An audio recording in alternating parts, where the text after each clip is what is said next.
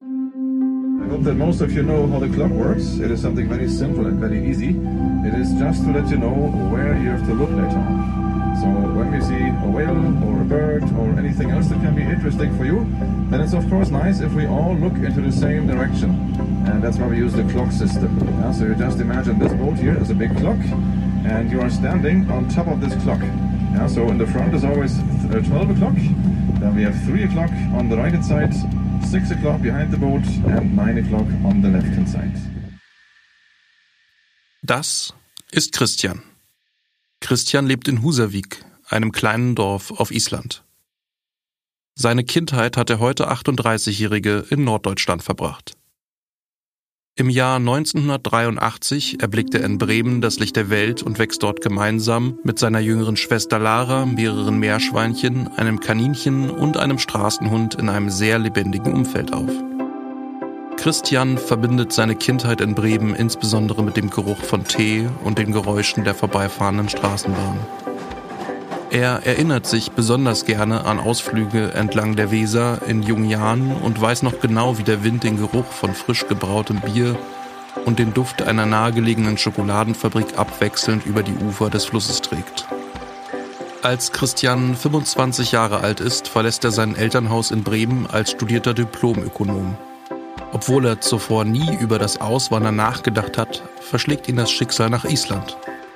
Und er baut sich dort ein neues Leben auf. Seine Heimatstadt Bremen liebt er auch heute noch sehr. Manchmal vermisst er die kulturelle Vielfalt und die Heimspiele seines Lieblingsvereins Werder Bremen. Ich, ich beschreibe erstmal, was passiert ist, ja. bevor wir anfangen zu sprechen. Ich sitze nämlich äh, in Island, in der kleinen Stadt Husavik, die Menschen vielleicht aus dem Film mit Will Ferrell, wie heißt er nochmal? Äh, Eurovision Fire Saga. Genau. Also Husavik ist ein wirklich sehr kleines Örtchen, sehr schön, ganz im Norden von Island und ähm, ich habe gerade dreieinhalb Stunden mich auf einem Schiff befunden, um Wale zu sehen. Und ähm, ich habe keine Wale gesehen, aber dafür 59 andere Touristen auf diesem Schiff, die mit sehr großem, mit einer Leidensmine diese Fahrt durchgehalten haben. Denn es war mhm. sehr, sehr kalt, sehr, sehr stürmisch und es hat auch irgendwann auch noch geschneit. Wale gab es nicht, dafür ein paar Vögel. Das war sehr hübsch. Richtig. Und auf diesem Schiff arbeitete oder arbeitet ein ähm, junger Mann.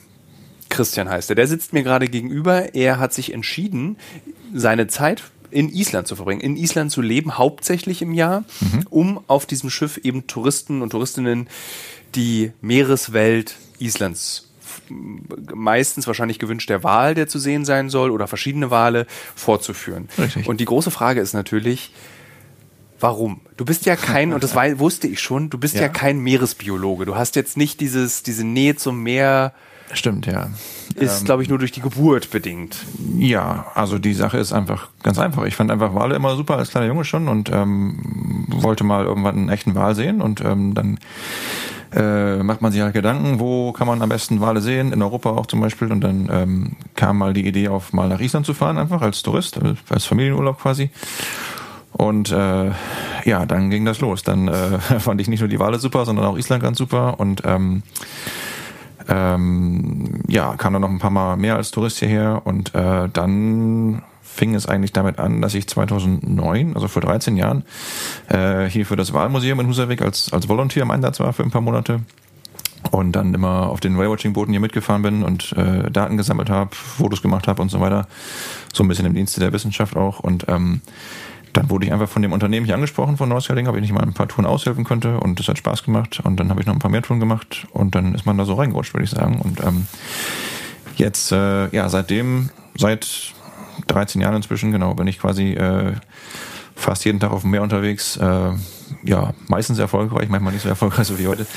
Ähm, um halt äh, genau den Leuten ein bisschen was über Wale und Vögel und so zu erzählen und ähm, äh, ja, ist quasi das Hobby zum Beruf geworden, kann man sagen. Also ähm, ich habe nach der Schule überlegt, machst du machst du Meeresbiologie oder machst du was anderes, ähm, weil ich eben halt Wale und und Meerestiere super fand und dann äh, habe ich mir überlegt, es ist nicht so einfach, einen guten Job zu finden als Meeresbiologe mit, mit Walen und Delfinen und so weiter. Und deswegen habe ich mich für Wirtschaftswissenschaften entschieden. habe dann quasi was ganz äh, anderes. Genau, habe dann äh, ja das Studium auch ja ganz gut beendet eigentlich. Äh, bin also Diplom-Ökonom. Ökonom. Ähm, und ja, dann kam es so, dass, also die Idee war eigentlich in 2009 dann einen Sommer hier in Island zu machen mit den Wahlen und dann halt einen Job in der Wirtschaft zu finden. Dann war aber dieses, äh, die Zeit hier in Island so schön, dass es dann ein zweiter Sommer geworden ist und ein dritter Sommer und so weiter. Ja. Und dann, ähm, ja, jetzt bin ich quasi, äh, wie du schon sagst, den Großteil des Jahres hier. Also von, ähm, wir machen Railwatching hier vom Anfang März bis Ende November. Also ich komme meistens Jetzt dieses Jahr zum Beispiel bin ich Ende Februar hergekommen und werde dann im Dezember zurückfliegen. Fühlst du dich als Isländer und würdest du sagen, so meine Base ist zwar in Deutschland, aber ich lebe in Island? Ja, würde ich schon sagen. Also ich meine, ich habe auch, äh, ja, bin hier gemeldet, mache hier den Großteil des Jahres hier und, und spreche Isländisch und äh, manchmal ertappe ich mich auch schon dabei, auf, auf Isländisch zu denken, äh, mhm. was dann auch so ein Zeichen dafür ist, dass man eigentlich schon so sich halb Isländisch fühlt, sage ich mal. Ähm, ähm, und ich würde auch schon sagen, ich meine, wahrscheinlich auch dadurch, dass ich so viele Jahre schon hier bin, ähm, habe ich auf jeden Fall hier inzwischen mehr, wesentlich mehr Freunde als zum Beispiel in Bremen. Ähm, ja. Also, ähm, die müssen, müssten auch sehr geduldig bleiben, dadurch, wenn du dann irgendwie eigentlich die, ja. die gute Zeit in Bremen ja. hier bist, dann. Ja, ja, ja. Ähm, also es ist natürlich immer wieder schön, dann in Bremen auch mal irgendwie auf den Weihnachtsmarkt zu gehen oder so oder so. Ins Kino. Einmal im Jahr ins Kino, genau. ähm, ja, aber ist schon, ja, also ich würde schon sagen, genau, also kann man so sagen, ich mal, dass das. Äh, Welche Rolle glaubst du, hat es gespielt für das Ankommen hier in Island, dass du Isländisch sprichst? Ähm, schon eine wichtige, würde ich sagen. Also ähm, ich, es war so, dass ich Isländisch gelernt habe, bevor ich hierher kam zum Arbeiten eigentlich. Also ich war als Touristen ein paar Mal auf Island und dann ähm, habe ich das gesehen in Bremen, dass sie das anbieten an der Volkshochschule, Isländisch für Anfänger. Und dann habe ich gesagt, okay, Island findest du super, mhm.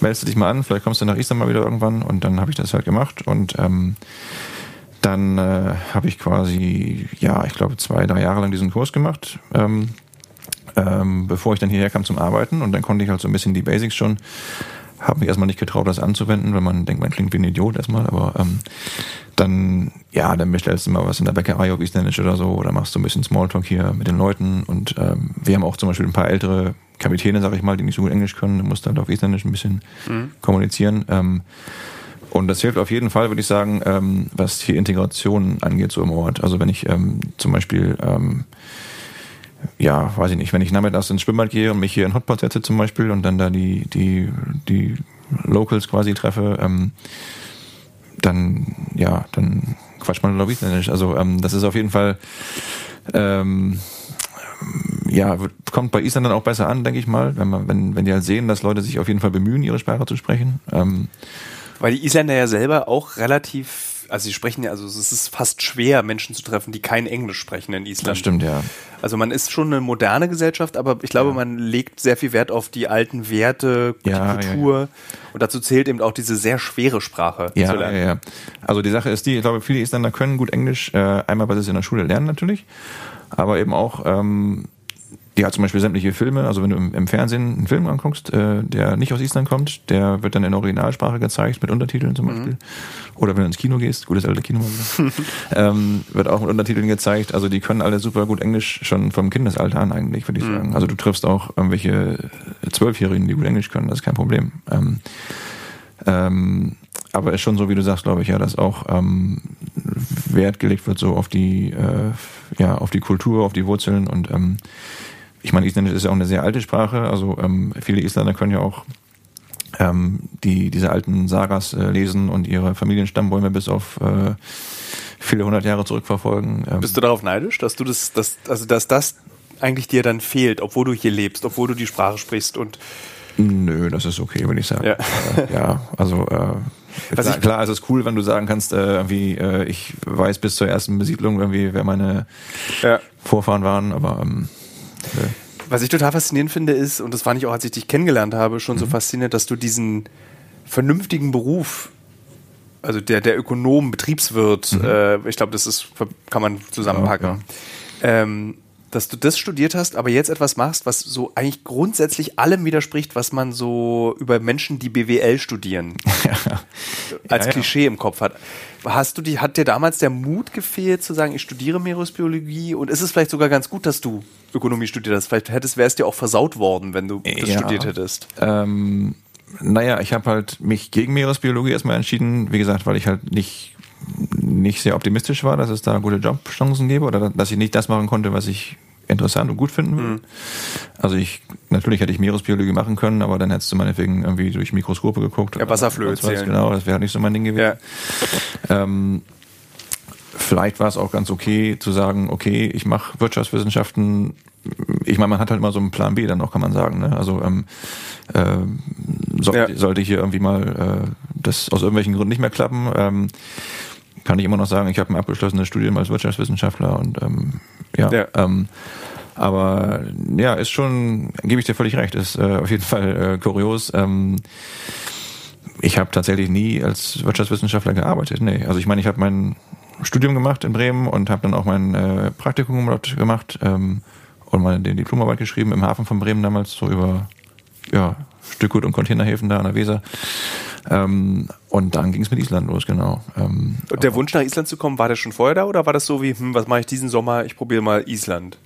nee, also, Also du hast es mit den Wahlen, hattest du das ja zusammengebaut. Ja, aber dadurch, dass ich halt schon als Tourist ein paar Mal hier war und ähm, äh, war das eigentlich klar, dass ich versuchen würde. Ähm, ja. Nee, nee, also diese, die erste Reise nach Island, war das so, ja. Nee, das war eigentlich äh, hauptsächlich wegen der Wale, würde ich sagen. Also ähm, Wale fand ich irgendwie immer faszinierend als kleiner Junge schon und äh, hab angeblich laut meinen Eltern schon im Grundschulalter meinen Freunden irgendwie die Wahlbücher gezeigt und so weiter. Ähm, ähm, ja, so dass das quasi eher Zufall war, würde ich sagen, dass es dann Island geworden ist. Also ähm, Hätte auch kein Kanarier werden können. ja, klar. Ja. Hätte auch dann irgendwas anderes sein können, wo man, also die Idee war eigentlich nur irgendwo mal hinzufahren, wo man halt echt mal Wale gut gucken, äh, Ja. angucken kann, ne? Und ähm, ja, na klar, also sowas wie irgendwie Neuseeland, Kanada und so wäre dann halt ein bisschen weit und, und Ja. teuer vielleicht auch gewesen. Deswegen hat man dann erstmal gesagt, okay, machen wir mal eine Woche Island, gucken wir mal und ähm, ja, und dann ist aber der Island-Virus äh, gekommen und ähm, weißt du ja auch als Island-Freund, ähm, Ja. Man, Das ist, hat- man liebt es einfach. genau, ja. ja, ja, ähm. ähm, kannst du dich dann an, dein, an deine erste Wahlsichtung noch erinnern? ja, Erzähl mal, wie war die? Die war super. Das war ähm, ja, das war 2001 als äh, als Tourist, äh, wo ich äh, ja mit meiner Mutter und meiner Schwester damals unterwegs war äh, auf Island und das war in Olavsvik, also an der Westküste Islands, äh, halbe Insel Snæfellsnes. Ähm, und äh, da waren wir abends auf dem Meer unterwegs, genau. Und dann äh, tauchte halt dieser, äh, es war ein Zwergwal, also Minkwal, äh, auf und ja, war, war super. Also ist irgendwie, mag kurios klingen, aber ich meine, ich habe jetzt schon tausende Wale gesehen wahrscheinlich, aber äh, irgendwie so den ersten Wal, den vergisst man irgendwie nicht. Ähm, ähm, ist halt ein besonderer Moment. Ähm, geht aber, glaube ich, auch einigen anderen so. Also ich habe schon so ein bisschen mit anderen Wahlfreaks mal drüber gesprochen, Ja. äh, ob man sich an den ersten Wahl noch erinnert und die sagen alle, ja, ähm, Was begeistert dich an Wahlen? Die kann man ja nicht streicheln. Nee, man kann sie nicht mit nach Hause nehmen. Nee, Du kannst sie nur angucken. Ja, aber vielleicht gerade das macht es ja mysteriös, weil du weißt ja eigentlich, also es sind unheimlich große und auch sehr intelligente Tiere, ähm, aber gerade dadurch, dass man eben äh, sie nicht, äh, ja, zum Beispiel irgendwie äh, näher betrachten kann, sag ich mal, ähm, weiß man halt sehr wenig über sie. Ne? Also es sind immer noch sehr mysteriöse Wesen, würde ich sagen. Ähm, ähm, ja, es gibt Wahlarten, da weißt du quasi fast nichts drüber, würde ich sagen. Also du weißt noch nicht mal genau, wo die genau hinwandern zum Beispiel oder wo sie ihre Babys kriegen oder ja, also ähm, ich glaube so dieses ähm, Mysteriöse ist es, was, was viele auch fasziniert, auch von den Leuten, die wir hier äh, als Besucher haben, äh, sind ja auch viele unheimlich fasziniert. Ähm, ja, ich denke schon, das Mysteriöse, das ähm, ja einfach, dass sie Ja. sehr, sehr groß sind, sehr, sehr beeindruckend, sehr, sehr intelligent auch. Gibt es was ganz Spezifisches, wo du sagen würdest, ich interessiere mich bei Wahlen, also zum Beispiel, ich bin ja Hobby- oder Amateur-Entomologe, also interessiere mich sehr für Insekten. Äh, und da gibt es ganz spezifische Insekten, für die ich mich interessiere und wa- was die so machen. Hast du das bei Wahlen auch, dass du sagst, eigentlich will ich Ja. mal in meinem Leben schlafende Wale sehen? Oder irg irgendwie sowas, weil es gibt ja dieses eine Foto im Internet, wo die so senkrecht im Ja, Meer ja, stehen. Ja, ja. Ähm, ja, also ich habe tatsächlich noch niemals Wale äh, unter der Oberfläche gesehen. Das wäre schon mal auf jeden Fall ein ziemlicher Hammer, glaube ich. Ähm, Wobei, also ich habe oft drüber nachgedacht, wie das wäre, mit Wal mal zu tauchen. Ähm, vielleicht würde es erstmal einen Herzinfarkt geben, ich weiß es nicht, aber ja. ähm, wenn du da so einen, so einen 20 Meter äh, ja. Wal vor dir hast. Ähm, aber ähm, ja, also ich meine, ich erforsche Wale auch so ein bisschen. Also, äh, wir Was forschst du da? Wir machen immer äh, zum Beispiel von den äh, Buckelwalen, wenn die abtauchen, haben die an der Unterseite der Schwanzflosse so ein Muster, ein schwarz-weißes Muster. Und das ist halt bei jedem Wal individuell, also wie unser Fingerabdruck. Und dann ähm, ja, hast du einen großen Katalog quasi, wo du alle Wale registriert hast, die schon mal hier äh, fotografiert sind. Und dann kannst du genau gucken, ähm, wo die schon mal aufgetaucht sind zum Beispiel oder ob die schon mal vorher hier waren zum Beispiel. Ähm, also es gibt Wale, die jedes Jahr wieder herkommen. Ja. Es gibt Wale, die fotografierst du hier, die wurden schon irgendwie 1982 in Puerto Rico fotografiert oder sowas. Ähm, also man weiß dann halt über die Wanderrouten so ein bisschen besser Bescheid zum Beispiel oder über ähm, äh, ja, diverse andere Sachen, soziale Strukturen und so weiter. Ähm.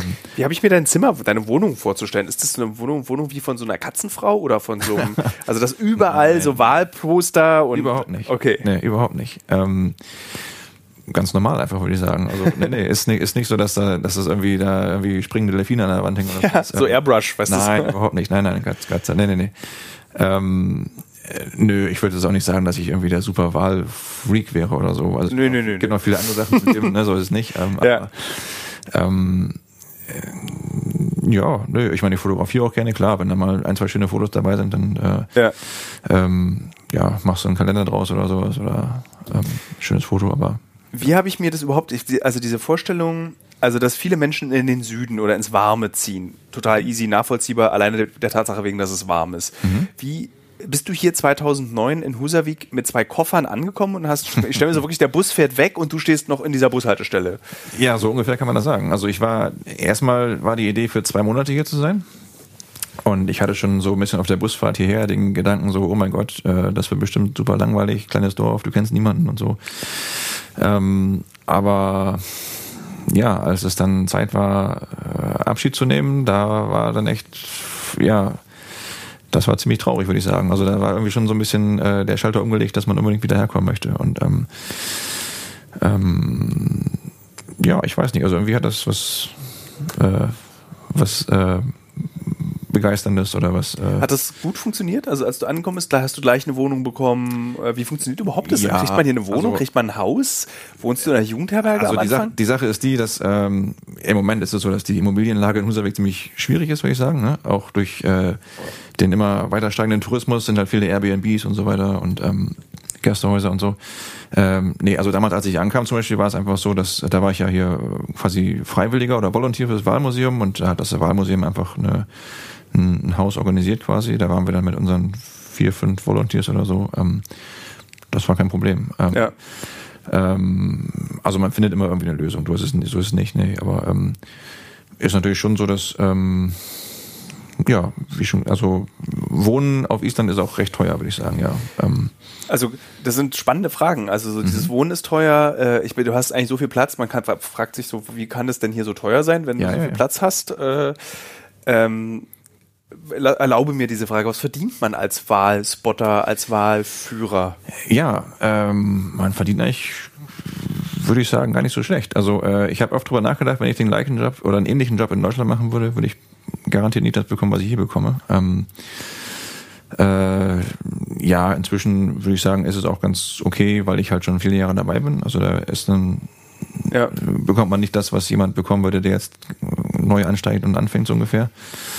Ähm, und ja, man hat auch so ein bisschen, also jetzt inzwischen bin ich hier, ähm, ja, wie sagt man auf Englisch, Head Guide, also quasi so der, so ein bisschen der, der, der Chef von den Guides, sag ich mal. Also man, er trainiert dann die neuen äh, mhm. äh, Wahlbeobachtungsguides und so weiter und kümmert sich so ein bisschen um organisatorische Sachen. Ähm, ja, also du verdienst. Willst du eine Zahl hören? Oder? Ich würde eine Zahl gerne ja, hören, okay. weil ich finde es spannend, ähm, wenn du das so, darfst. Also ja, nö, kein Problem. Ja. Stundenlohn wäre mit dem aktuellen Wechselkurs, würde ich sagen, so 20, 21 Euro oder sowas. Ähm, das sind dann also pro Fahrt, bist du vier Stunden draußen, sind 80 Euro? Ja, genau. Also die Tour dauert drei Stunden und dann äh, musst du immer eine halbe Stunde vorher da sein, um ja. das Boot ein bisschen vorzubereiten und so. Halbe Stunde hinterher noch ein bisschen sauber machen und sowas. Ähm, genau. Und dann, ähm, ja, ich mache aber auch noch, also viele Sachen hier so an, an Land quasi, also Äh, jetzt im Winter habe ich für Homeoffice von Bremen aus gemacht, zum Beispiel ja. Homepage auf Deutsch übersetzt oder neue Broschüren und so vorbereitet oder Bewerbungen angeschaut. Also ähm, ja, ist, ist schon ein ganz Jahresjob, würde ich sagen, der ganz okay ist. Ähm Dieses, was ich mich, als ich vorhin mit dir diese Tour gemacht habe und du, ich weiß ja von dir, dass du das wirklich, glaube ich, jedes Mal mit der gleichen Begeisterung machst. Es gibt jetzt nicht wirklich so einen Moment, wo du sagen würdest, boah, also es gibt es bestimmt auch, ja, aber. Ja, es gibt Tage, klar, da ist irgendwie, was weiß ich, strömender Regen und äh, meterhohe Wellen und ähm, haben wir jetzt nicht so wahnsinnig viel Lust vielleicht so, ja. ja ne? aber ähm, ja klar, man, also ich würde mich als Tourist auch freuen, wenn jetzt der, ja. der Typ dann mit dem Mikrofon quasi nicht da irgendwie äh, halt motiviert ist, sondern ähm, ja. Ähm, aber was ich dich fragen will, ist, wir, wir leben in einer Zeit, in der es immer um höher, schneller weitergeht. Also mhm. Berufe basieren darauf, eine Karriere zu machen, immer besser, immer größer, immer mehr zu erreichen. Mhm. Und natürlich bist du vom Volunteer aus dem Wahlmuseum zum Head Guide hier geworden. Mhm. Äh, und ich finde das auch total schön, aber fragst du dich manchmal dieses so, war es das jetzt, dass ich in der Bucht von Husavik Tag ein, Tag aus rumfahre und bibbernden Touristen Wale zeige, die ich ja. eigentlich viel mehr schätzen kann als so ein Tourist möglicherweise. Ja. ja. es gibt auch Touristen, die das super, also es, es, gibt Tage, da zeigst du denen Wale und die, da fließen Tränen oder die umarmen dich oder so. Also für manche ist es das Highlight im Leben. Ähm, ja. Aber ich weiß, was du meinst. Nee, ähm, also die Frage ist ja erstmal, ähm, klar haben viele diesen Karrieregedanken, ja, aber ähm, wenn ich etwas mache, was mir persönlich super großen Spaß macht, äh, jeden Tag, auch nach all den Jahren, ähm, warum muss ich denn eigentlich immer noch nach, nach noch mehr oder noch höher streben, so ungefähr? Ähm, also wenn ich jeden Morgen zur Arbeit gehe und mich darauf freue, zur Arbeit zu gehen, ist doch eigentlich alles alles super. Also, Stimmt dir vollkommen zu. Ja, muss, ja. muss ich ja nicht irgendwie jetzt noch äh, vielleicht möchte ich gar nicht irgendwie der, der Chef von dem Unternehmen werden, weil dann würde ich halt zum Beispiel jeden Tag im Büro sitzen und könnte nicht irgendwie ähm, da draußen ja. alle, alle angucken, so ungefähr. Auf mich wirkt Christian zufrieden. Zufrieden mit seiner Arbeit und mit sich selbst. Und ich frage mich, ob ihn das Leben auf Island zu diesem genügsamen Menschen gemacht hat. Hätte er mir dieselbe Antwort gegeben, wenn er nicht ausgewandert wäre und ich ihn heute als Wirtschaftswissenschaftler in Deutschland getroffen hätte? Wäre er dann auch so zufrieden mit seinem Leben und seinem Job? Oder hätte die berufliche Karriere für ihn einen anderen Stellenwert? In Deutschland würden die Antworten auf die Frage nach Karriereplänen wahrscheinlich bei vielen anders ausfallen als bei Christian. Wir definieren uns und unseren sozialen Status sehr stark durch das, was wir in unserem Beruf leisten. Wer Karriere macht, gilt als erfolgreich. Diese Art von Erfolg bedeutet aber häufig nicht, dass man auch mit seinem Leben glücklich und zufrieden ist. Ich fahre selbst privat sehr oft nach Island und auf diesen Reisen habe ich immer wieder festgestellt, das Leben dort funktioniert anders. Ich habe oft Isländer und Isländerinnen getroffen, die eine unvergleichbare Ruhe und Gelassenheit ausgestrahlt haben, so wie Christian. Vielleicht ist es die isländische Landschaft mit ihren mächtigen Vulkanen und den unendlichen Weiten, die das Leben der Menschen dort so anders und so besonders macht. Mich fasziniert diese Art zu leben. Dieses einfache und genügsame Leben in den kleinen Fischerdörfern, das Zurückgeworfensein auf sich selbst und die unmittelbare Umgebung. Die einzige Möglichkeit für Unterhaltung ist der Besuch im Kino, anderthalb Stunden mit dem Auto im Nachbarort. Ob Christians Einstellung zu seiner beruflichen Karriere wirklich auf das Leben in Island zurückzuführen ist, weiß ich nicht. Aber seine Antwort bringt mich zum Nachdenken. Was brauchen wir wirklich, um ein glückliches und zufriedenes Leben zu führen? Planst du dein Leben? Also sagst du, ich mache jetzt einfach noch 15 Jahre weiter hier mhm. auf den Schiffen? Oder sagst du so, okay, fünf Jahre kriege ich das noch hin, dann geht der Frost der Meere geht mir zu sehr auf die Knöchel und dann gehe ich den nächsten Schritt? Oder sagst du, nö, ich gucke einfach, was passiert? Das ist eine sehr gute Frage, da habe ich oft drüber nachgedacht. Ähm, ich habe ehrlich gesagt keine große Ahnung, wo ich in 10, 15, 20 Jahren mich sehe. Ähm, Warst du schon immer so? Nee, ja. Weil sonst, äh, ich, dieses mit dem BWL-Studium passt bei mir einfach nicht zusammen. Ich weiß. Ich ja. weiß.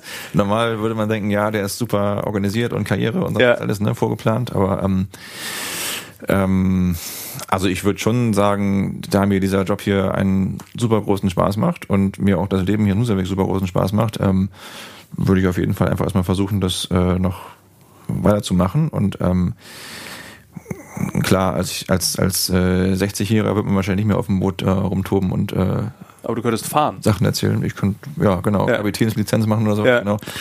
Ähm, aber ja, weiß ich nicht. Ähm, also ist jetzt, ja, klingt doof, aber äh, ist jetzt nicht so alles vorgeplant irgendwie. Ähm, Also es ist ziemlich beeindruckend. also ich denke manchmal drüber nach, ob ich mir hier zum Beispiel, äh, ob ich diesen Schritt machen sollte, zum Beispiel eine, eine Immobilie zu kaufen, richtig, ne? Oder eine Wohnung oder sowas. Ähm, man beobachtet den Markt, würde ich sagen, aber so bis jetzt war noch nicht so das Richtige dabei. Aber Was hält dich ab?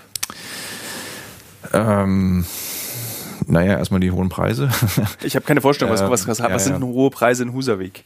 ja, ja, okay, also schon so für so ein, so ein normales kleines Häuschen würde ich sagen, ähm, zahlst du schon so, ja gut, einen ähnlichen Preis wie in Deutschland, würde ich denken. Ne? Ja. Ein Familienhaus angeht zum Beispiel. Aber ähm, ähm, vielleicht ist es einfach so dieser Schritt, dass man dann quasi komplett äh, sich Island hingibt, sag ich mal, und eben nicht mehr so seine Base in Bremen hat, wie du sagst, ne? sondern ähm, dass man dann eben komplett hier zwölf Monate im Jahr ist. Äh, klar, ich kann, kann immer noch einen, im Winter ein, zwei Monate nach Deutschland fliegen, kein Problem. Aber ähm, ähm, ja, ich weiß nicht. Also wahrscheinlich, ich habe öfter mal drüber nachgedacht, so zum Beispiel, wenn ich in Rente gehen würde, würde ich mich eher hier sehen oder eher in Deutschland sehen. Ähm, vielleicht sogar könnte ich mir vorstellen, dass es hier als Rentner gar nicht so schlecht wäre. Aber, Ich habe lustigerweise die gleiche Vorstellung. Ja. Obwohl es einfach unangenehm kalt ist, aber Ja, irgendwie ja, fühle ich ich mich mein- als Rentner hier. Ich meine, du hast äh, ja hast deine deine Ruhe, hast gesunde frische Luft hier, hast äh, Schwimmbäder, hast ähm,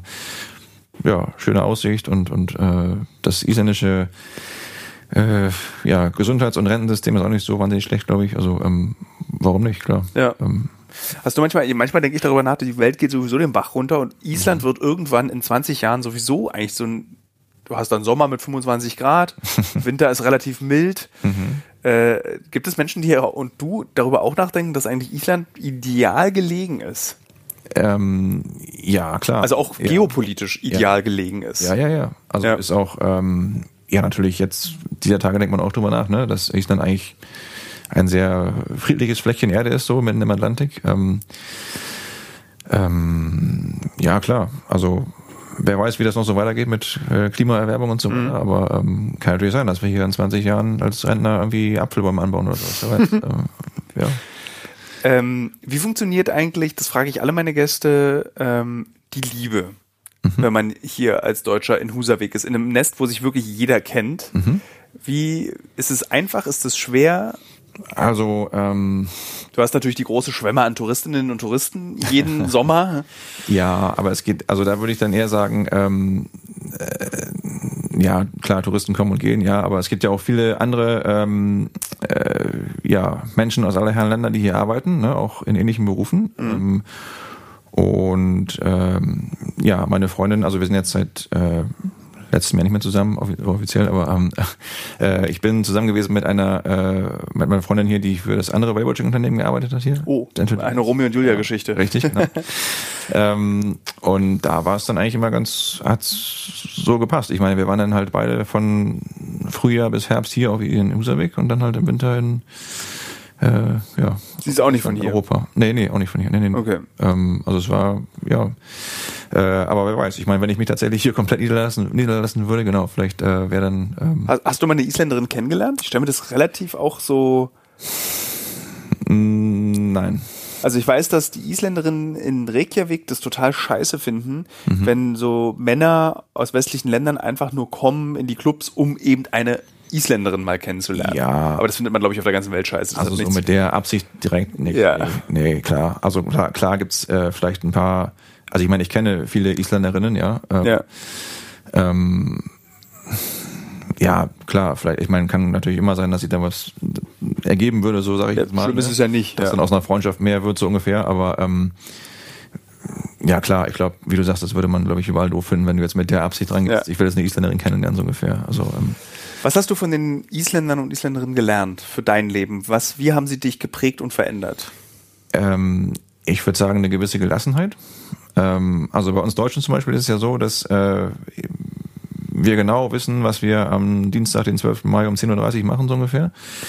Isländer, ja, sagen, wird schon irgendwie so ungefähr. Also, ähm, ähm, die gucken sich an, was mache ich heute, was mache ich vielleicht noch morgen und dann so die weitere Planung ist erstmal so, ja, wird schon. Ähm, also ich würde vielleicht sagen, von der Mentalität her so ein bisschen eine gewisse ja, Entspanntheit, Gelassenheit. Ähm, vielleicht sollten Isländer ab und zu mal ein bisschen äh, ja, wie soll ich sagen, mehr Deutsch sein, was das angeht. vielleicht sollten aber auch Deutsche ein bisschen mehr Isländisch sein, würde ja. ich sagen manchmal. Also ähm, so ein Mittelweg wäre vielleicht ganz gut. Ähm, ja, das auf jeden Fall. Und aber auch, ähm, ja, was haben wir noch gelernt? Liebe zur Natur, würde ich sagen. Ja. Es gibt äh, auch einige Isländer hier, von denen kannst du unheimlich viel lernen, was so ähm, ja, Natur generell angeht, würde ich sagen. Äh, sei es ja, sei es irgendwelche Tiere, sei es Wetter. Moose, aus dem man äh, was essen kann. Ja, genau. Ähm, ja. ja, ich würde sagen, das sind so die, die wichtigsten Sachen. Isländischer Humor ist auch nicht schlecht teilweise. Wie ist der? Mehr so, ja, ziemlich äh, ironisch, teilweise ein bisschen sarkastisch, würde ich sagen. Ja. Äh, mehr so kalt. Äh, ja. so wie die Landschaft. Ja, also du wirst jetzt selten Isländer sehen, die Tränen lachen über irgendwelche Karlauer oder sowas. Wie haben denn so in Deutschland Kommilitonen oder das soziale Umfeld reagiert, dass sozusagen Christian, Mensch, der, der, der da sehe ich, der wird super BWLer, der wird in einer Riesenreederei ja, arbeiten, das wird ein Riesen und plötzlich bist du der Wahlführer von Husavik. Ja, das war für einige erstmal ähm, äh, ich würde sagen, gerade so in den ersten ein, zwei Jahren vielleicht schwierig nachzuvollziehen, ja, dass man nach so einem doch ganz guten äh, wirtschaftswissenschaftlichen Studium ähm, sich für sowas entscheidet. Aber ähm, ich würde sagen, inzwischen äh, gibt es vielleicht sogar einige, die, die das total toll finden und sogar vielleicht ein bisschen neidisch sind, weil das eben was ganz anderes ist als so ein äh, Bürojob in einer Bank jeden Tag von acht bis fünf oder so, ähm, wo man dann teilweise irgendwie nur wartet, drauf nach Hause zu gehen. Also ähm, ja. Wie lebt sich denn dann? Also du hast das, du hast diesen sehr ungewöhnlichen Ort, an dem du arbeitest, du hast mhm. diesen ungewöhnlichen Job und du mhm. ähm, hast ja wahrscheinlich auch eine relativ ungewöhnliche Freizeit. Wie, wie, wie muss man sich die, also wie stellt man mein, sich das Leben hier vor, Husavik? Also du wirst jetzt nicht direkt vom Kutter in die Wohnung gehen und Xbox spielen. Das ist jetzt, glaube ich, so stelle ich es mir nicht nein, vor. Nein, nein, nein. Ähm, also erstmal ist hier in Husavik gerade so im Sommer, würde ich sagen, schon immer was los. Also auch es gibt ja viele andere Leute aus allen möglichen Ländern, die hier arbeiten zum Beispiel. Da gibt's, äh, was weiß ich, äh, nette Grillabende oder, oder ähm, ich meine, Island ist auch super schön, gerade hier die Gegend um Husavik, da kannst du auch mal eben sagen, wir fahren mal eben nach abends irgendwie zum Godafoss oder zum, zum mhm. See hier um die Ecke oder Strandspaziergang oder sonst was. Ähm, oder auch einfach im Hotpot sitzen, Sonnenuntergang angucken. Ähm, also ich würde sagen, das äh, so das Umfeld hier ist eigentlich schon ja, schöner als in der deutschen Großstadt, würde ich fast sagen. Das ähm, ohne Zweifel.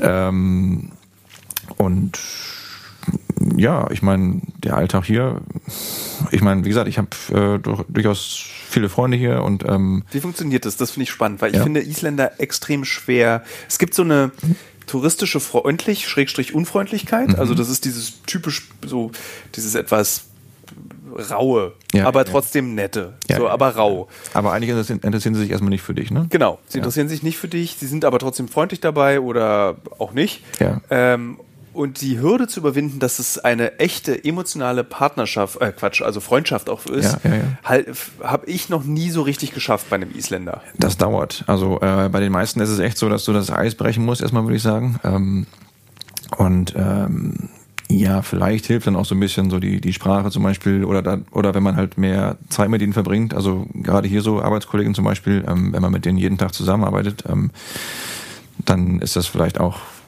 völlig normal, dass man dann mal irgendwie abends zum Abendessen eingeladen wird mhm. oder sowas oder dass man sagt, lass uns mal zusammen irgendwie auf ein Konzert gehen oder sonst irgendwas machen. Also ähm, aber ich gebe dir völlig recht, das dauert erstmal bei Isländern auf jeden Fall, ja. Ähm, es sind, es gibt Ausnahmen, aber ich würde schon sagen, dass viele, ähm, das höre ich auch von anderen Ausländern, die hier so in, in Island leben, ähm, dass man sich erstmal eine ganze Weile nicht so hundertprozentig integriert fühlt, vielleicht, ja. Ähm, erstmal so eine gewisse ähm, ja. Distanz, würde ich sagen. Ähm, aber wenn man es dann geschafft hat, von ja, normalen Isländern zum Abendessen nach Hause eingeladen zu werden, sag ich mal, dann ähm, ja. ja. dann ist man quasi ja, integriert. Hast du das gespürt, dass du jetzt, dass du diesen Schritt gegangen bist? Du kannst, du wirst jetzt eben eingeladen oder warst du einfach nur lange genug da und deswegen wirst du eingeladen? so aus Mitleid. oh, nee. Christian muss jetzt mal wieder zum Abo, ja, genau. der, der verkümmert doch hier emotional. Nein, nein, nein. Ähm, es freut einen natürlich schon, würde ich sagen. Ja. Also, ähm, ähm, aber ja, ich weiß nicht, ob man sagen, jetzt habe ich es geschafft oder so, aber äh, ich meine, es gibt auch jetzt immer noch Leute natürlich, die ähm, ja, wo man nicht so vielleicht 100% den Zugang hat, sage ich mal. Ja. Aber, ähm, ähm, Warte, lass mich da strenger fragen. Nimmst Ja. du diesen Rassismus? Es gibt auch einen sehr stark ausgeprägten Ja. Rassismus in Island. Nimmst, nimmst du den auch gegenüber dir wahr?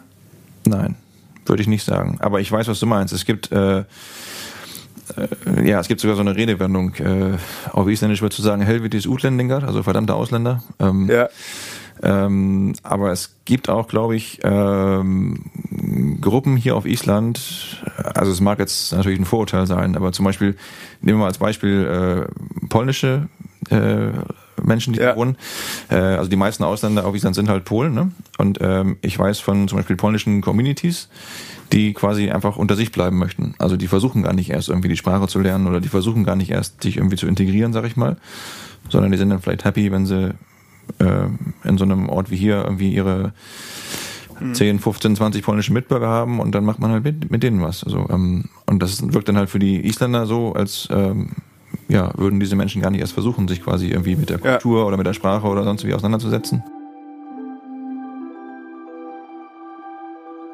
Christian sagt, dass einige der polnischen Communities glücklich seien, wenn sie unter sich sind und dass sie gar nicht erst versuchen würden, die isländische Sprache zu erlernen. Ich finde diese Aussage schwierig, weil hierdurch ganze Communities unter den Generalverdacht gestellt werden, sich nicht integrieren zu wollen. Ich kann mir allerdings gut vorstellen, dass diese Wahrnehmung unter den Isländerinnen und Isländern weit verbreitet ist. Problematisch daran finde ich, dass sie in erster Linie eine Außenwahrnehmung der polnischen Communities widerspiegelt, die auf Beobachtungen und daraus resultierenden verkürzten Schlussfolgerungen beruht. Es ist nicht so, dass mich das überrascht. Das machen wir ja vermutlich alle.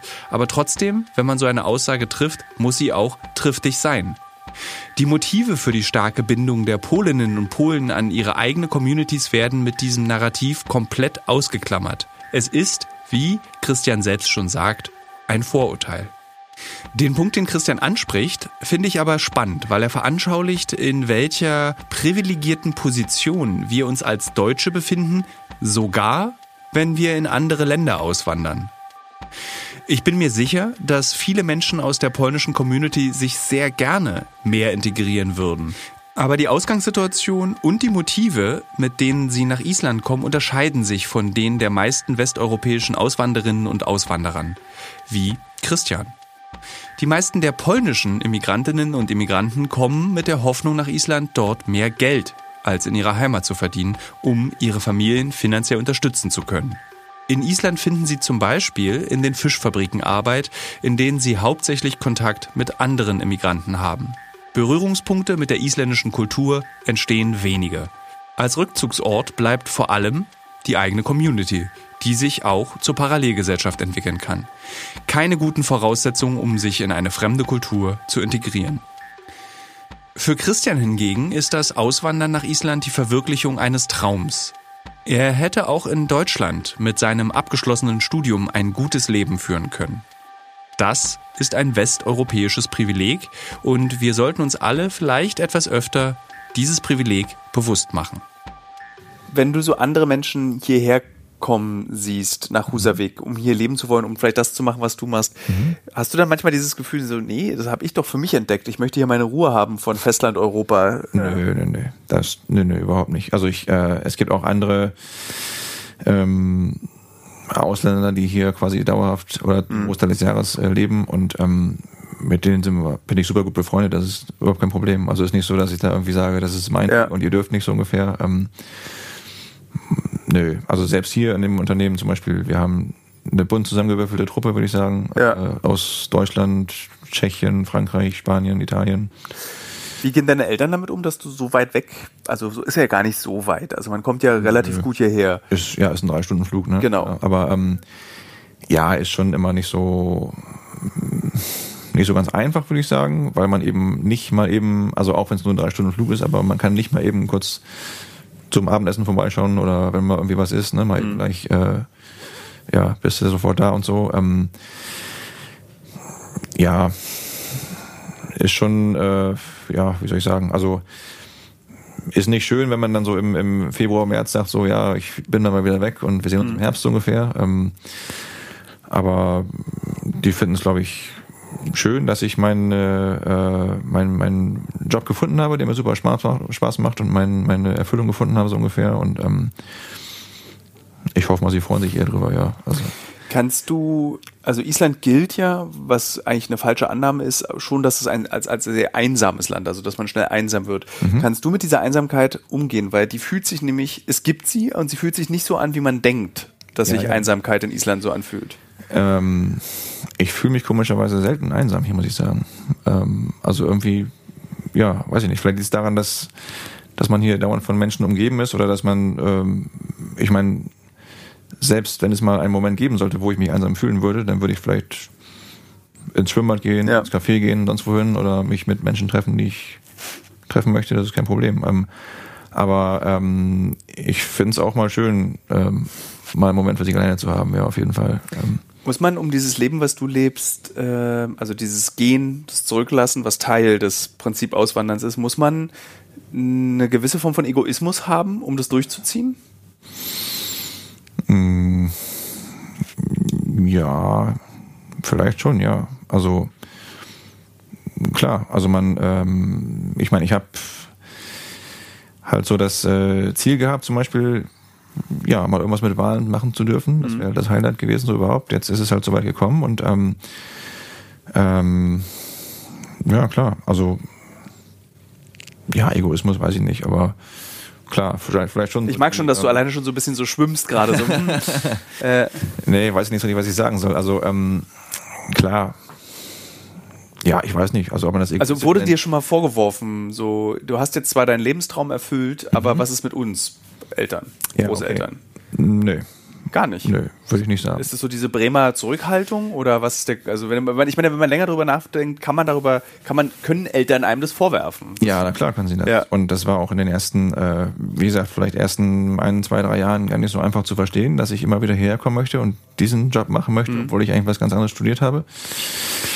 Ähm, aber ich glaube inzwischen, ähm, ja, finden die das gut, dass ich meinen Weg gehe und ja. äh, so mein, ja, meine Erfüllung gefunden habe. Und ähm, ähm, ja, aber ich weiß, was du meinst mit Egoismus. Also, dass man gegenüber anderen Menschen halt ähm, ja. quasi einfach geht. Ja, genau, einfach ja. geht und sagt, nee, lass mal, ich mach mein Ding auf Island. Ähm, aber nö, ich finde es gut, dass du ja. weißt, was ich meine, aber trotzdem Nein sagst. Nee, ich glaub, nee. also ich habe zumindest noch nie so offen, mir wurde es noch nie so offen gesagt, würde ich sagen. Dass, ja. Äh, ich glaube, das sagt man auch nicht so wirklich. Nö, ja. nee, nee. Aber vielleicht, vielleicht, ich meine, ich weiß ja nicht, vielleicht finden äh, finden sie es schöner, dass ich halt äh, glücklich bin, anstatt zum Beispiel in äh, vielleicht Deutschland zu sein und was zu machen, was mich nur teilweise glücklich macht. Ähm, Oder gar nicht. Oder gar nicht. Ja. Genau, ja. Ähm, jetzt habe ich die Frage vergessen. Das bezog sich auf, äh, warte, war die Antwort war so schön. Okay. Mm. Egoismus? Ja, die Antwort ist, also natürlich geht es letztendlich, wir müssen ja auch egoistisch sein. Also wir haben ja, also wir müssen Entscheidungen für unserem Leben, für uns ja auch treffen. Und die mhm. Entscheidung, die du getroffen hast, ist ja so, die hat auch so eine ganz zarte Harmlosigkeit. Also du hast jetzt nicht gesagt, ich komme hierher und baue eine deutsche Bäckerei auf und überschwemme Island mit deutschem Brot. Nee. Das hast du nicht gesagt, sondern nee. du hast gesagt, ich füge mich wirklich wie so ein kleines Zahnrad in dieses isländische Leben ein, unterstütze etwas, wovon die Isländer leben, den Tourismus, mhm. eben mit diesen Touren und kann nebenbei auch noch meine große Leidenschaft Wale angucken, ja, befriedigen. Ja, ja. Und deswegen ist es ja so, es ist ja sehr schön. Ja, ja, klar. Ähm, nö, und ich meine, ich äh, ja, ich mache auch nebenher noch viele andere Dinge, die mir Spaß machen. Also Island ist auch toll zum Fotografieren zum Beispiel. Ja. Oder ist auch, ähm, ja, ab und zu bin ich für selbst, für selbst, für Filme so ein bisschen im Einsatz. Zum Beispiel, was du vorhin angesprochen hast mit äh, Eurovision-Filmen. Da war ich als ja. Pierce Brosnan Double hier im Einsatz zum Beispiel. also es gibt diverse andere Sachen, die, ähm, ja. die nebenher noch Spaß machen, die man auch hier machen kann. Und ähm, ja das ist vielleicht eine unhöfliche Frage, aber erlaube sie mir trotzdem. Wenn du so ein bisschen erzählst von dir, habe ich immer das Gefühl, du bist so ein ganz gemütlicher, Mitte 60-jähriger Mann. okay. Hast du das Gefühl manchmal auch, dass du schon so, du hast so eine innere Ruhe, die ist schon erstaunlich. Wie alt bist du? Ich bin 38. Ja, für 38, ja. da, ist so eine, da ist so eine Ruhe in dir drin, die erstaunt mich schon. Die ist auch sehr gemütlich. Also ich befinde mich hier gerade sehr gerne mit dir in diesem Raum okay. und unterhalte mich mit dir. Ja. Also erkennst du auch an dir, dass du ruhiger bist als andere aus deiner Generation. Vielleicht ist es norddeutsche Gelassenheit, ich weiß es nicht. Aber ja, ähm, äh, ja vielleicht schon. Ich meine, ich, ähm, vielleicht bin ich auch ruhig, weil ich mir eben nicht dauernd äh, Gedanken machen muss um, äh, ja, keine Ahnung, Karriereleiter oder um äh, irgendwelche ja. Ähm, ja, Sachen, die man halt eigentlich normalerweise so im Kopf haben würde, vielleicht ähm, als Wirtschaftswissenschaftler. Ähm, aber nö, ich würde schon sagen, also ich äh, bin schwer aus der Ruhe zu bringen, ja. Sagen wir so, ja. Hat es damals Druck auf dich ausgeübt, als du wusstest, dass eben die Leute jetzt von dir erwarten? Du musst jetzt diese Karriereleiter, Hauskind, äh, zwei Hunde, nee, zwei Kinder, ein Hund, Haus und krassen Job mit 190.000 Euro im Jahr plus Bonus. Nö, also ich würde, also ist die Frage, ob man das erwartet hat quasi. Also ähm, also ich würde sagen, ja, okay, vielleicht in den ersten so ein, zwei Jahren habe ich, hat man so ein bisschen das, den, den Gedanken gehabt, vielleicht, ja. Ähm, ob man nicht vielleicht äh, doch lieber sagen sollte, okay, war ein schöner Sommer hier und jetzt bewerbe ich mich bei mhm. einer Bank oder bei sonst irgendwo. Ähm, aber vielleicht hat man dann eher so auf ähm, ja auf sein Gefühl gehört oder auf sein ja auf sein ich weiß nicht Instinkt oder oder Herz gehört, dass man sagt, äh, ich würde eigentlich schon doch lieber das andere machen so ungefähr und ähm, ja. ähm, hat das dann halt weiter verfolgt. Ich weiß es nicht. Also ähm, Du hast ja am Anfang des Gesprächs gesagt, dass du im Notfall könntest du ja immer noch in der, in der Wirtschaft arbeiten. Glaubst du es wirklich? Nein. Sagst also ich, du? Ich würde zum Beispiel jetzt, also ich meine, ich habe ja wie gesagt keine Berufserfahrung zum Beispiel. Deswegen, ich wollte gerade so fragen, so, wer würde mich einstellen nach, ja. nach irgendwie zehn Jahren, äh, ja, ohne irgendwelche Erfahrung, ne? Ähm, ähm, okay, man kann vielleicht sagen, dass ich vielleicht im Tourismus inzwischen über einige Erfahrung verfüge, so. Also mhm. wenn wenn es jetzt zum Beispiel mal so äh, es würde dann vielleicht nicht eine, eine, eine deutsche Spedition oder, oder sonst irgendwas werden, sondern vielleicht eher so ein Island-Reisebüro oder sowas oder, ja. oder vielleicht auch hier zum Beispiel irgendwie äh, statt als Tourguide dann vielleicht irgendwie übernehme ich hier, keine Ahnung, die, die Marketingabteilung oder die Personalabteilung oder sonst irgendwie sowas. Also mhm. vielleicht eher, dass man das halt verbindet mit dem wirtschaftswissenschaftlichen Studium. Aber ich gebe dir völlig recht. Ich meine, wenn ich mir Stellenanzeigen in Deutschland anschaue zum Beispiel, ähm, wo ja im wirtschaftlichen Bereich was gesucht wird, da ähm, hast du, glaube ich, keine Chance als ähm, 38 hier ohne Ich kann Ihnen alle Vogelsorten, ja, genau. die es in der Bucht von Husavik gibt, aufzählen. Nee, nee, nee. Nein, ist aber ja. auch, ähm, ist ja vielleicht auch nicht schlimm, aber ich meine, ähm, ich würde schon sagen, dass man zumindest äh, vielleicht äh, ab und zu auch im Tourismus ähm, ja so ein bisschen zumindest noch das äh, anwenden kann, was man mal gelernt hat, würde ich sagen. So ähm, was ja. zum Beispiel Marketing angeht oder was irgendwie Zahlen hin und her schieben angeht oder sowas. Ähm, ja. Würdest du sagen, dass du deinen Traum lebst? Oh, das ist eine gute Frage. Ähm, also ist zumindest nicht weit entfernt vielleicht, ja. Also ich mache das, was mir super Spaß macht. Ähm, das ist, glaube ich, das wichtig im Leben, mhm. dass man ähm, also mir hat mal jemand gesagt, zum Beispiel ein, ein Tourist damals, ein amerikanischer Tourist, äh, dass äh, wenn man quasi das als Beruf macht, was einem super Spaß macht, dann wird man eigentlich nie wieder arbeiten. Also man geht quasi, man macht quasi etwas, was einem großen Spaß macht, mhm. wird dafür noch bezahlt, was super ist. Ähm, ähm, was ja. aber die Anschlussfrage dazu ist, ähm, und wenn du, das ist ja was sehr Seltenes, dass Menschen ihren Traum mhm. oder fast ihren Traum leben können, wovon träumst du dann noch? Ja, das ist eben eine gute Frage, weil ähm, da sind wir wieder bei dem Thema, dass ich mir vielleicht, dann, dass ich so entspannt bin und mir nicht irgendwie noch äh, groß ja. Gedanken mache, weil ich vielleicht schon relativ nah dran bin an dem, was ich eigentlich gerne machen möchte und ähm, dann eben nicht mich irgendwie stressen muss damit, dass ich äh, den nächsten Sprung auf der Karriereleiter machen muss oder sonst was. Ähm, es ist schon ähm, sehr besonders. Ja, ich weiß. Weil die meisten ähm, Menschen ja dann Traum erfüllt, Haken, neues, jetzt, jetzt der nächste, nächste Traum. Schritt, genau. Nächster ja, Schritt. Genau, ja. Also, dass du dann einfach sagst, ich bin sehr genügsam. Ähm, das ist das Wort, was ich glaube ich, ja, du bist genau, schon sehr genügsam. Ja, ja. ja, ist ein schönes Wort eigentlich. Ähm, ja, also vielleicht es ein paar kleinere Sachen, mal irgendwie, vielleicht werde ich mal irgendwie ein kleines Bötchen selber besitzen hier oder sowas oder vielleicht äh, äh, nettes Haus mit Blick aufs Meer oder sowas, aber ähm, eigentlich würde ich sagen, ähm, ja, also zumindest was so Job angeht, würde ich sagen, kommt, ja. kommt es schon ziemlich, dem, dem, dem Traum schon ziemlich nah, ja. Ähm. Also es gibt ja ein berühmtes Tier in Island, nicht nur Wale, mhm. sondern das Islandpferd. Mhm. Und das ist bekannt dafür, dass es genügsam ist. Mhm. Ist es das, was Island aus dir gemacht hat? So ein, wie das Pferd, Menschen. äh, ja. da, so wie das Pferd genügsam wurde durch die Bedingungen, so wurdest du es vielleicht auch. Also ich habe keine Vorstellung, wie du vor 20 Jahren warst, aber Ja, ja. Ähm, ja, kann man sagen, vielleicht, ja. Also ich würde, ich bin jetzt vielleicht sogar so ein bisschen teilweise das Gegenteil von dem, was ich früher mal in der Schule war zum Beispiel. Also in der Schule zum Beispiel habe ich es gehasst, ähm, Referate vor der ganzen Klasse zu halten. Und jetzt stehst du jeden Tag hier mit dem Mikrofon vor 100 Menschen und erzählst was quasi. Ähm, ähm, aber kann schon sein, ja. Vielleicht macht einen auch die, die Umgebung hier so ein bisschen genügsamer. Also ähm, guck dir Isländer an zum Beispiel, die äh, finden das völlig normal, wenn meinetwegen wegen Wetter irgendwie die Straße zwei Tage gesperrt ist, dann okay, ist es halt so, kann man nicht ändern. Ähm, also man macht sich da nicht so den Stress, würde ich sagen. Ähm, und ja, kann gut sein, dass so die äußeren um äh, Einflüsse ähm, vielleicht auch so ein bisschen dazu beitragen. Also es sind auch einige andere, wenn ich drüber nachdenke, einige andere Ausländer, die schon länger hier leben, sind auch recht entspannt teilweise, würde ich sagen, ja. Also auch andere Deutsche oder ja, Amerikanerinnen zum Beispiel und so, ja. es ist irgendwie schön zu wissen, dass dieses Land wie so eine Therapie auf die Menschen wirkt. Und zwar Ja. heil, heilt sie dich von dieser hohen Geschwindigkeit, die du im Leben auf haben solltest. Fall. Ja, ja, ja, Ja. Also ich meine, wir Deutschen, wir beschweren uns, wenn wenn der ICE wieder zehn Minuten zu spät kommt oder sowas. Und ähm, Machst wie Island, hab gar keine Züge. ich meine, hier ist es pff, ja Ja. ganz entspannt, ja. Vielen Dank für dieses Gespräch. Ja, sehr gerne.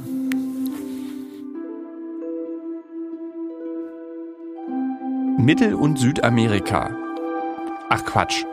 Ganz Amerika, also Nord- und Südamerika und inklusive Mittelamerika, haben ja eine große Anziehungskraft auf deutsche Auswanderer. Mit einer Ausnahme. El Salvador.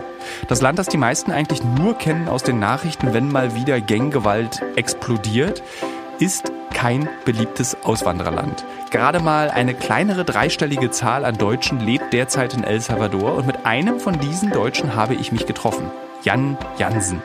Er leitet dort die Handelskammer und ist ein ungewöhnlicher Gesprächspartner gewesen, dem es nicht einfach war zu entlocken, was er so schön an diesem Land findet und warum es so besonders ist, in diesem Land zu leben. Für ihn war es alles so ein bisschen, naja, ich lebe halt in El Salvador.